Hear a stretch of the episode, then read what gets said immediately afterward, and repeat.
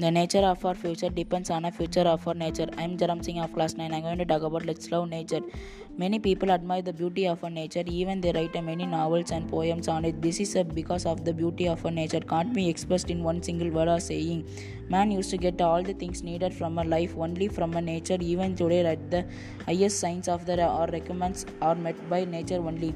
There is no doubt nature brings a inspiration and imagination of a world where there will be a no forest, only current jungles, no water, only acid rain, no birds and animals, only robots, no fresh water, air, only smoked full gas. That would be uh, credible enough.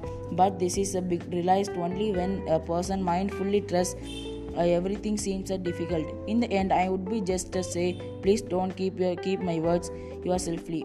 Only I request all to the spread the message around so that every person can be a, become a responsible global citizen who can start a loving or pleasant. Thank you for listening my words